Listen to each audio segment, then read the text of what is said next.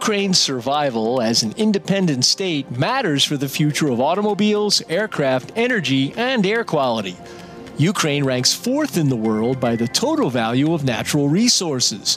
Controlling those resources is certainly an aim of the Moscow madman. Ukraine is Europe's top source of recoverable uranium and a top 10 source of the super lightweight metal titanium. Its reserves of manganese and iron ore rank second in the world, and Ukraine is the world's third biggest supplier of nickel. It also provides 40% of the palladium used for making catalytic converters. Ukraine's independence is important to the mobility of the world. For Automotive Engineering Magazine, I'm Lindsay Brooke, and that's this week's SAE Eye on Engineering.